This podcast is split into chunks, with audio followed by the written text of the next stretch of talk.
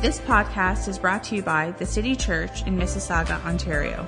For more information, please visit the city church dot c a. We hope you are encouraged by this message from our lead pastor, Frank Coulter.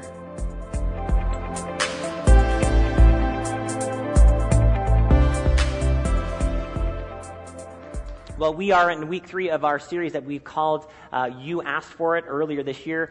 Uh, I made it available for you to send in some questions. Um, and so we've had some great, a great diversity of questions that came in. Uh, the first week we talked about meditation. Someone asked a question about practical steps Uh, for biblical meditation. Last week we had Tony Cook in, and he uh, answered the question, what does the Bible teach about divorce? If you meet, missed either of those weeks, you can listen um, online on our website or on our uh, podcast, and also on our church app. Today we have a very juicy question to answer, and the question is this: what does the Bible teach about predestination versus free will? Is it decided before we are born if we are to be believers, or do we choose to be believers? If we are predestined, why would he, God, not save everyone? Woo! This is a big question. Uh, this is something that is debated and discussed, and books are published um, about in Bible schools and in Bible schools around the world. This, I mean... This is just a big, big question. So I, I'm going to spend maybe a half hour, forty minutes discussing it with you, but it is a big topic in the body of Christ. And, um, you know, there's a lot of, there's a lot of uh, things deep in that question, and I'm going to do my best to try to answer a few of those questions today. You know, um, for us to understand uh, about some of the things as it relates to this question, you know, depending on what type of church you've grown up in, you may or may not know that there is different uh systems of beliefs within the body of Christ, um, all under the same uh, belief in the gospel, that Jesus is the only way, that man is, is hopefully, hopelessly lost and sinful without God, and that through Christ, through the gospel message, uh, God provides righteousness through Jesus.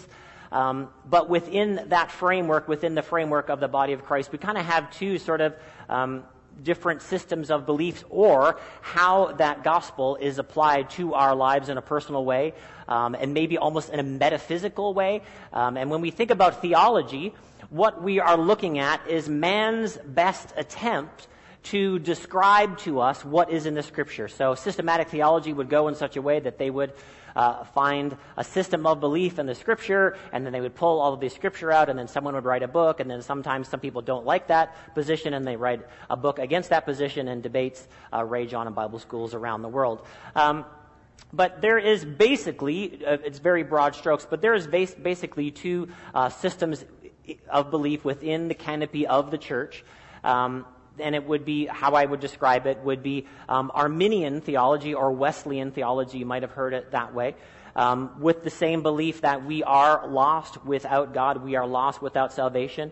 And then this idea that God has provided salvation for us, and the Holy Spirit comes and he woos us and he draws us by his Spirit. And he enables us by his Spirit to reach out and to say yes to him. A very theological word to describe this group would be synergism. In other words, the synergy between God's will and man's will coming together, man saying yes to the salvation that God provides. And then this group would sometimes emphasize, you know, the, the goodness of God, uh, the character of God, the love of God. And then you would have within, uh, under the same gospel canopy, you would have a, a Calvinistic uh, way of teaching, or um Um, or you might know it as Reformed theology. Within the context of Reformed theology, you would think of it in such a way, the same idea, man is lost hopelessly without Jesus. But instead of having a synergistic view of salvation, that it would be a monergistic view, meaning mono, single will, that God, we are so hopelessly lost in sin that we can't even choose to say yes to God, that we are just dead in our sin. And so God single-handedly, the monergism of God, that he reaches down and he causes us to be born again. And when we are born again, then we then have the free will to believe him and put our trust in him. And the good thing about uh, the way it is with, with these two groups of people that exist in church, uh, we don't kill each other anymore, which is good news. We used to kill each other um, about these differences of belief. We just kill each other over politics now. But um, that we that we all are brothers and sisters in Christ, and it's kind of um, an in-house argument, as it were, that you know uh, within your family that you can have uh, varying degrees of discussion about different things like you can only do with your family, and depending on your family background, the volume of those discussions can get louder or quieter. But at the end of discussion, you are still all family, and that's what uh, that dis- the discussion is like in the church today. We all are trusting Jesus uh, for our salvation within the framework of these two um, theological ideas. Um, but it, it helps us if we look to help to understand how are we supposed to put all of this together. If we have this group that believes this and we have another group that believes this, a lot of times we just try to find um, I'm right, you're wrong, you know, and, and vice versa, and a lot of different things. Then it just becomes an argument. Um, if this group over here once again focuses on the goodness of God, the love of God, the character of God, and this group over here would focus on maybe the uh, sovereignty of God. Um, both of those things, though, we need to know about God, God's sovereignty. What does it mean to us? How does it apply to our lives? The goodness of God, the love of God, how do we understand those things and have them be meaningful in our lives? So we have these two groups uh, that would describe how salvation or the gospel is applied to our lives in a different way. So let's just look at some scriptures this morning and see what we can learn about these two ideas, and then to answer our question at the beginning. So what, what, one of the things I want to answer today is, what does the sovereignty of God look like? Um, sovereignty would mean, would relate to the idea of the kingdom of God. Within, within God's kingdom, how do things function? And we can learn about this if we go right back to the beginning of creation and see what God says about his creation. So let's turn back there this morning to Genesis chapter one. Genesis chapter one. So what does the sovereignty of God look like? What are the decrees in the kingdom of God? What are the things that are true in the kingdom of God? Jesus came proclaiming the kingdom of God. And then what can we learn at, once we look at the nature of creation and what God has called man to? What can we learn? Uh, what insight can we get about how God functions with mankind? So is everybody ready to think a little bit today? Come on now, is everybody, is everybody okay to think in church? It's the eleven o'clock service. You got to sleep in a little bit. You got your eight hours. So you can, you can think along with me as we read these scriptures. So what happens in creation that helps us to understand about um, God's sovereignty and then what he has put in man? Genesis one, verse twenty-six. Then God said, "Let us make man in our image, after our likeness, and let them have dominion over the fish of the sea, and over the birds of the, of the heavens, and over the livestock, and over all the earth, and over every creeping thing that creeps on the earth." So God created man in his own image. In the image of God created him, created him, male and female he created them. So that within the sovereignty of God, within the kingdom of God, that God has created us in his image or in his class. And one of the things that we see right from the very beginning, that one of the things that God has endowed us with is choice. That God has blessed us, similar to him, this ability to choose. And part of the story that we see and know and we're very familiar with in the Garden of Eden, that man and women, Adam and Eve, that God had set up the world, that God, the last thing that God created was mankind, and he had provided all of the earth for Adam and Eve, set them up, gave them a bunch of things ahead of time. God prepared ahead of time uh, for Adam and Eve, and then God created Adam and Eve in his image and then said, "Hey, I'm going to give you dominion, or I'm putting you in charge of the earth, that you haven't, you're in charge of the animals, and you're in charge of this, and you're in charge of everything on the earth." And so there's kind of one answer to the question. A lot of times people ask, why is the world so messed up? Is God kind of doing a bad job managing the earth? No, uh, mankind is doing a bad job managing the earth. We have dominion. The scripture is telling us here, right from the beginning, this is how God is created in the context of his sovereignty, in the context of his rule, where God is in charge, that God has created man and women in that kingdom with this ability to choose. So one of the, you know, the big questions that we all, we always might think about or ask, why, what is the purpose of creation? We see here in these verses, it says, let us make man in our image. Another uh, a Trinitarian understanding of the Godhead, God the Father, God the Son, God the Holy Spirit. That between these three understandings of who God is, that there was loving relationship that had existed forever. And then within the context of creation, that God wants us to have a love relationship with him. They asked Jesus, what's the greatest commandment in the Old Testament? And Jesus said, the first thing he said was, love the Lord your God with all your heart, your soul, your mind, and then love your neighbor as yourself. So the purpose of creation is loving relationships. But for us to be able to have real and true love, we have to also have the ability to choose not to love. Otherwise, it isn't actually love. If we were robotically, that we just had to love, that there was no other option, it wouldn't actually be love. It would be something else. It would just be robots that were created that were doing exactly what they were told all of the time. But for there to be a love relationship, there has to be the option for us to choose something else. And this is what we see right from the beginning in the Garden of Eden, that God gave man and women. He gave them dominion on the earth. He gave them the ability to choose. Now, did they choose the right thing? Did they choose the right thing? Hey, God, you know, bless them all and say, hey, but this one tree, you know, I don't want you to eat from this one tree. And then what did they do? They went to the one tree that God had said not for them to do. So right from the beginning, we see this understanding that it, it wasn't God's will for Adam and Eve to eat from this other tree. But what did Adam and Eve do? They ate from the tree that they weren't supposed to eat. Now, you might think, man, if I was Adam and Eve, I would have just listened. Yeah. The Bible says that all have sinned and come short of the glory of God. That we would have done the same thing, and we do do the same thing currently. We don't always make choices that are in line with the will of God. God gives us and encourages us and shows us, and we're going to read some scriptures here that show us this. But then God has also given us a will that we can choose. So the question is, do we really have a choice as it re- relates to our salvation, or is God just deciding? Is God just singularly deciding for us to be saved, or do we actually have a choice in the matter? Does God provide something, and then we have the ability to choose, or is there really no choice at all? Is God just deciding everything?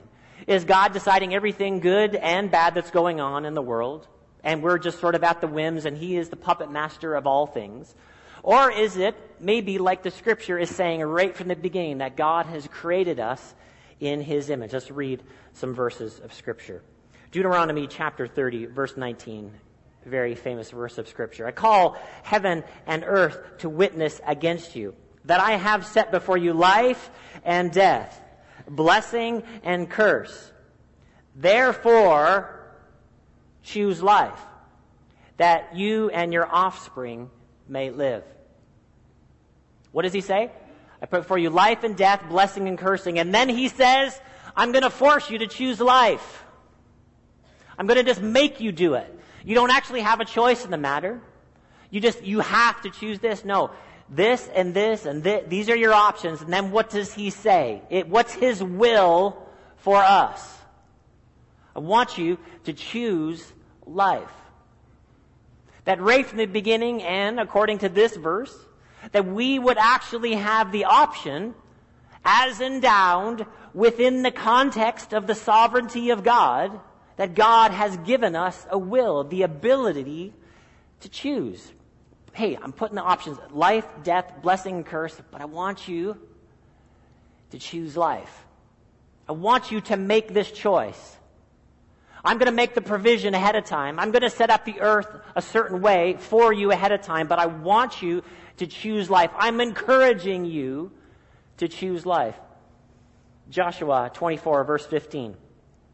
And if it is evil in your eyes to serve the Lord, choose this day whom you will serve, whether the gods of your fathers served in the region beyond the river, or the gods of the Amorites in whose land you dwell.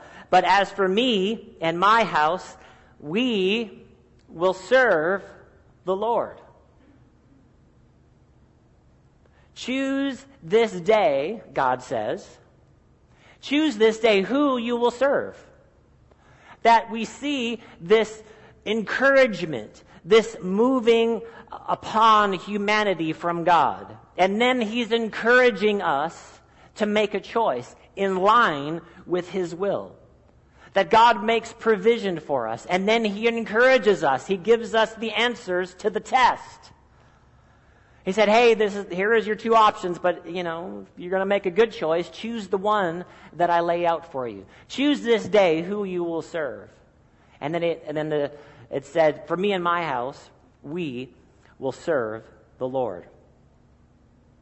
So what about when we think, what are the choices that God is making for us? And then what choices is he giving to us, and what choices is he encouraging us to make? So we see God's will for us, and then we see man's choice constantly within the same context. God's will for us, and then man's ability to choose. Let's turn over to the New Testament, Second Corinthians chapter five. Second Corinthians chapter five.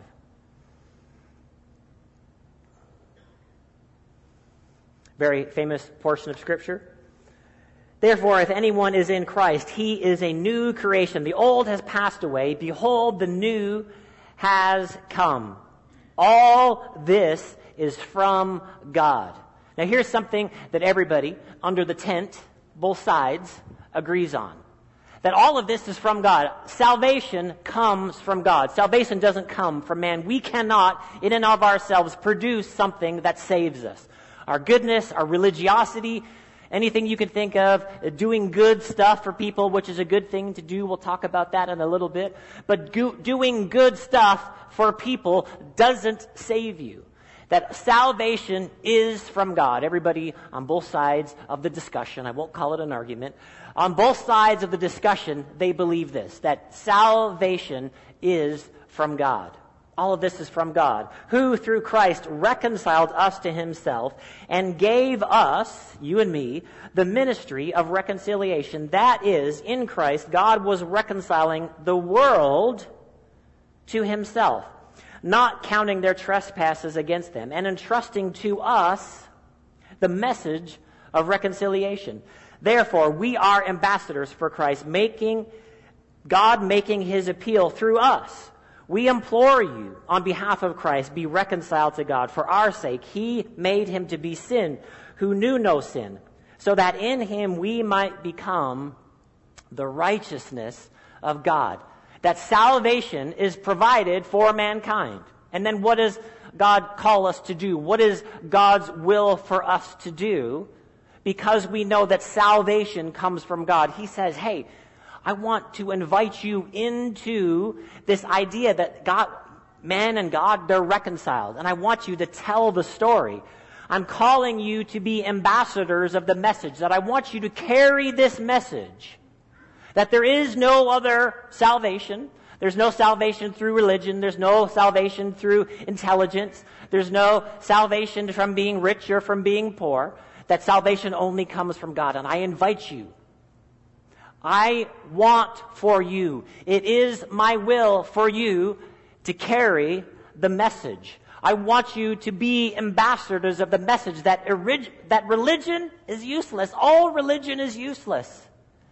That God has provided a relationship for everyone. He said the world. He reconciled the world to himself. Man, and we get to carry the message.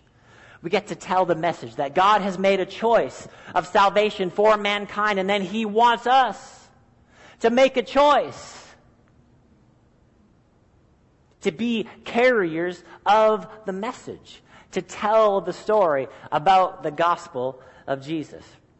So God is making choices, and then he is asking us to make choices. God is initiating salvation. God has initiated salvation. And his Spirit is calling me, and his Spirit is calling you, and his Spirit is calling out and drawing each person by his grace. All of what we have from God comes from his grace, from his goodness, that it's just a gift. The fact that within the context of his sovereignty, that he gives us the gift of choice. He gives us the gift of salvation. Now, when we think about the gifts that God gives, do, even though God chooses these gifts for us, do we always choose these gifts? Let's read an example here uh, in John chapter fifteen. John chapter fifteen. Now, within the Scripture, another theological term, common grace. Within God's common grace, that God gives to every person gifts and talents, um, certain uh, acumen or abilities that you just have, that you're just born with. You know, if you have uh, more than one child, you see this in your children, that one child can do this and has this ability and has this talent. And then your other child has a completely different set of gifts and talents. Where do these things come from? God. God gives people gifts and talents inside the church, outside of the church, the abilities that people have. It's just, it just comes. It comes through common grace. We have grace. God gives us grace. Let's read about it here. John chapter fifteen, verse sixteen. You did not choose me, but I chose you and appointed you that you should go and bear fruit, that your fruit should abide. So what does it say? That God chose you. God chose you. And if I were to have a discussion with you, uh, I could talk with each one of you for about five minutes and just find out what God has chosen you for, what God has gifted you with, and those gifts and talents that each one has. God wants you to be fruitful with those gifts and talents. If you're an artist, and that's a broad term, whatever art that you're gifted in to do, what are you doing with that artistic gift? If you have a gift for business, if you have a gift for science, if you have a gift for math, all these different things that we would think about, whatever way that you are, whatever your bent is, whatever you are gifted to do, what are you doing with that? Because God is saying that He chose us and He wants us to be fruitful with what He has given us. But have you ever heard the phrase, wasted talent? That you know somebody that just has exceptional gifts and talents, and then what did they do? They wasted it. Why did they waste their gifts and talents? Because of choices that they made. Choices that they made. That were outside of the will of God, because we see here God chose them. God chose me. God chose all of you. So what are we doing with what God has put on the end? Because He wants us to be fruitful. Are we always fruitful with our gifts and talents? Can we think about different times or seasons or years in our lives that within the gifts and talents that God has given me, I was more fruitful than others? And we would say yes. But what about salvation that God has provided for us? What about this relationship that God has provided for us through Jesus? Now, if you, you know, if you grew up in church, you might have a similar story, a story than this, you know, um, at different times in my life, you know, being a teenager in church, you kind of go back and forth, and you're kind of like, yeah, I like church, and like, I hate church, and like, oh, I'm not sure I believe, and ah, I believe, and then, you know, sometimes you'll you'll sit in service after like a week of like straight up sinning. You know what I'm saying? Any church kids out there want to admit it? Liars! Hey, just straight up church kids sinning. You know what I'm saying? And then you're sitting in church, and your dad is preaching, and it's really exciting. Um,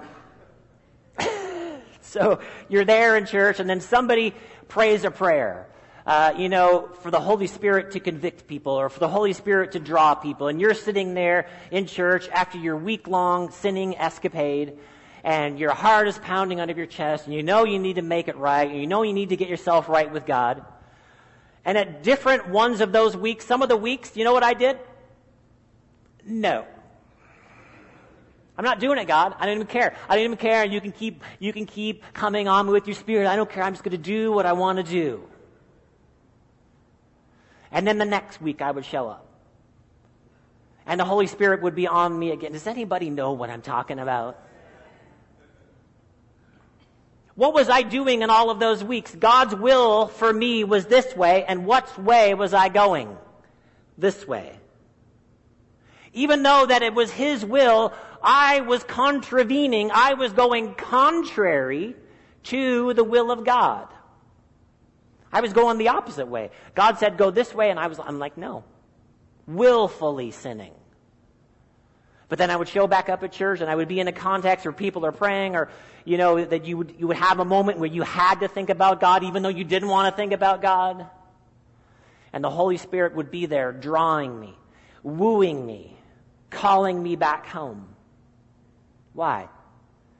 Because God provides something. This is the nature of creation. Not just the creation of the world, it is the nature of salvation. That God provides something ahead of time. And then he says, there's this and there's this. You get to choose, but you should choose this. You should choose life. You should choose following me, God says. Because the best life that we we could ever imagine is in the context of a relationship with the one that has created us, who knows us better than anyone. It isn't the worst life to live. It is actually the best life. Lining up, God is calling us. He has chosen us. And not just one, and not just a few. He's chosen everybody. And he's calling everybody to line up not just with your gifts and talents, but to accept everything that he's given to us. Grace, blessing, salvation, it's going. He says, this is my will. We can, we have the choice. God has endowed us with choice to line up our lives with his will. So who, for whom does God provide salvation? Is it just a few? Is God just picking and choosing and we just happen to be some of the lucky ones? Are we, you know, like we're sort of God's favorite, and so he just made the choice for us, the singular choice, you know, just his will, that monergistic choice that he's just making that choice on our behalf. Does God just save a few? Does God just provide salvation for a few? Let's read a few verses, shall we? John chapter three, verse sixteen. For God so loved the few, the chosen ones. For God so loved the world, that he gave his son, that whoever believes in him should not perish, but have eternal life. God loved who? The world. Who's in the world? Silly question. We need to think about it, though. Who's in the world? Everybody is in the world. For God so loved the world, not just a few, that he sent his son, that whoever, whoever, whoever believes in him should not perish, but have eternal life. Something that God provides. A will, the will of God for us. And then we see our choice in the same verse. John chapter twelve, verse thirty-two. Jesus is speaking here. He says, and I, when I am lifted up from the earth, will draw, how many people? All people to myself. Who is he drawing? All people. He's drawing all people. That by his Spirit, before you told somebody about Jesus, God was there before you got there.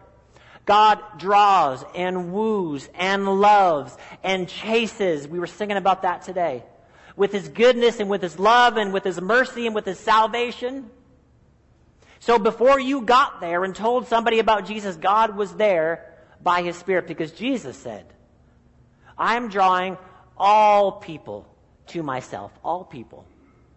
Not just a few, not just the special ones, not just the ones that re- are religious enough, but he's drawing all people to himself. First Timothy chapter two, verse one, first of all, then I urge that supplication, prayers, intercessions, and thanksgiving be made for all people, for kings and all who are in high positions, that we may live a quiet and peaceable life, godly and dignified in every way. This is good, and it is pleasing in the sight of God our Savior. Verse four, who desires all people to be saved and to come to the knowledge of the truth. For there is one God and one mediator between God and man, the man, Christ Jesus, who gave himself a ransom for who? all which is the testimony given at the proper time. God desires that all would be saved. It is His choice. He has made the choice. How has He made the choice? He's made the choice by making the provision. And then He calls us to choose what He has chosen for us. I'm telling you to choose life. Choose me. It is His will for all. He wants He's all to be saved, not just a few. And then Jesus gave His life a ransom for all. Man, that's good news for us today, isn't it? It's good news for us, and it's good news for all that we would tell the story about Jesus. Titus chapter two, verse eleven says this, "For the grace of God has appeared, bringing salvation for all people." This is what we see over and over and over and over and over from Genesis one. That God makes provision for mankind. Physical provision, gifts and talents provision. And then He also provides salvation for us ahead of time. And then He wants us to choose that. He wants us to choose salvation. He wants us to choose His will. He has made a choice for us so that we have the ability to choose Him, to choose love, to choose His goodness. But He has made provision for us all. See, God calls us. And this wonderful choice that we get to make is this choice of faith. We saw that in, in John chapter three, that He wants us to believe. Romans chapter ten, verse sixteen says this, But they but they have not all obeyed the gospel. How do we obey the gospel? The good news, something that has been done for us. The gospel is not good advice. The gospel is good news. It's news about something that has happened. How do we obey the gospel?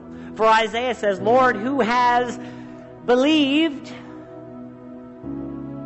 what He has heard from us? So faith comes through hearing, and hearing through the word of Christ. So when we hear, this wonderful blessing of faith comes our way, that we can put our trust in God, that I'm no longer trusting myself for my now and for my eternity. I'm putting my trust in God. How do we obey the gospel? We believe it. Sometimes it's so simple that people miss it. Well, what do I got to do? And what do I got to look like? And what do I got to dress like? And what do we got to do in our church services? And what do we got to do? And what do we got to do? And what do we got to do? It is done. And then we have to believe it. Believe that it's done. Put our trust in Him. He tells us the message so that we can hear something. We can hear something about His will, about His provision, about His salvation. And then we have this wonderful choice to line ourselves up with what God has already provided. It is, it has been this way since the beginning of time. God makes provision, and then He invites us to make the choice that He provides for us. So what has God predestined us for? What are we predestined for? What has God decided? That's what the word predestined means. It means decided ahead of time. What has God predestined us for? Romans chapter eight, verse twenty-eight. And we know that for those who love God, all things work together for good. And for those who are called according to His purpose. Called means invited. It doesn't mean forced. Verse twenty-nine, for those he, whom He foreknew, He also predestined, decided ahead of time, to be conformed to the image of His Son, in order that He might be the firstborn among many brothers. And for those whom He predestined, He also called. He invited. And those whom he called, he justified. And those whom he justified, he also glorified. Go back to verse twenty-nine. It says, for those whom he foreknew. In other words, God knows the end from the beginning. He also predestined, decided ahead of time to be conformed to the image of his Son. That God decided ahead of time that the best life for us to live would be to be conformed to the image of Jesus. He already decided that. That is the best way to live. There's no other life better than being Christ-like.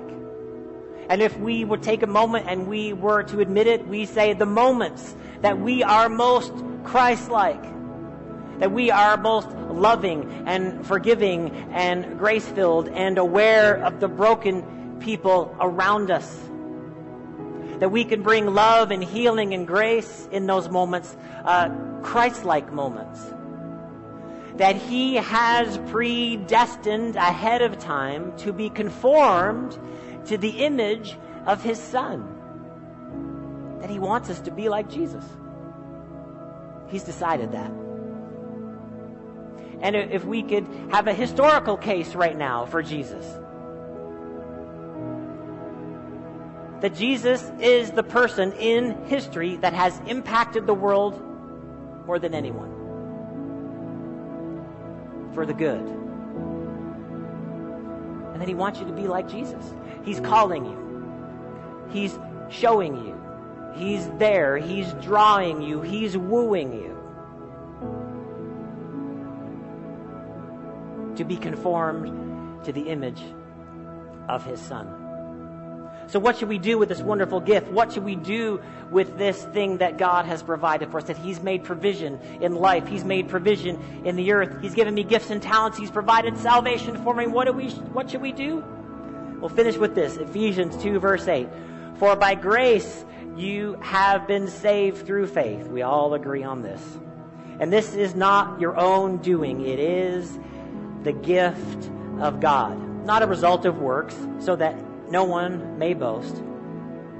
We are his workmanship, created in Christ Jesus for good works, which God prepared beforehand, that we should walk in them. You are predestined by God's will and by his Spirit and by his power to bring the kingdom of God wherever you go, to bring the goodness of God, the love of God, the forgiveness of God, the healing of God, the teaching of Jesus. Everywhere we go, he has created you in Christ Jesus, which God prepared beforehand. He decided ahead of time for you that the best life to live is in Jesus.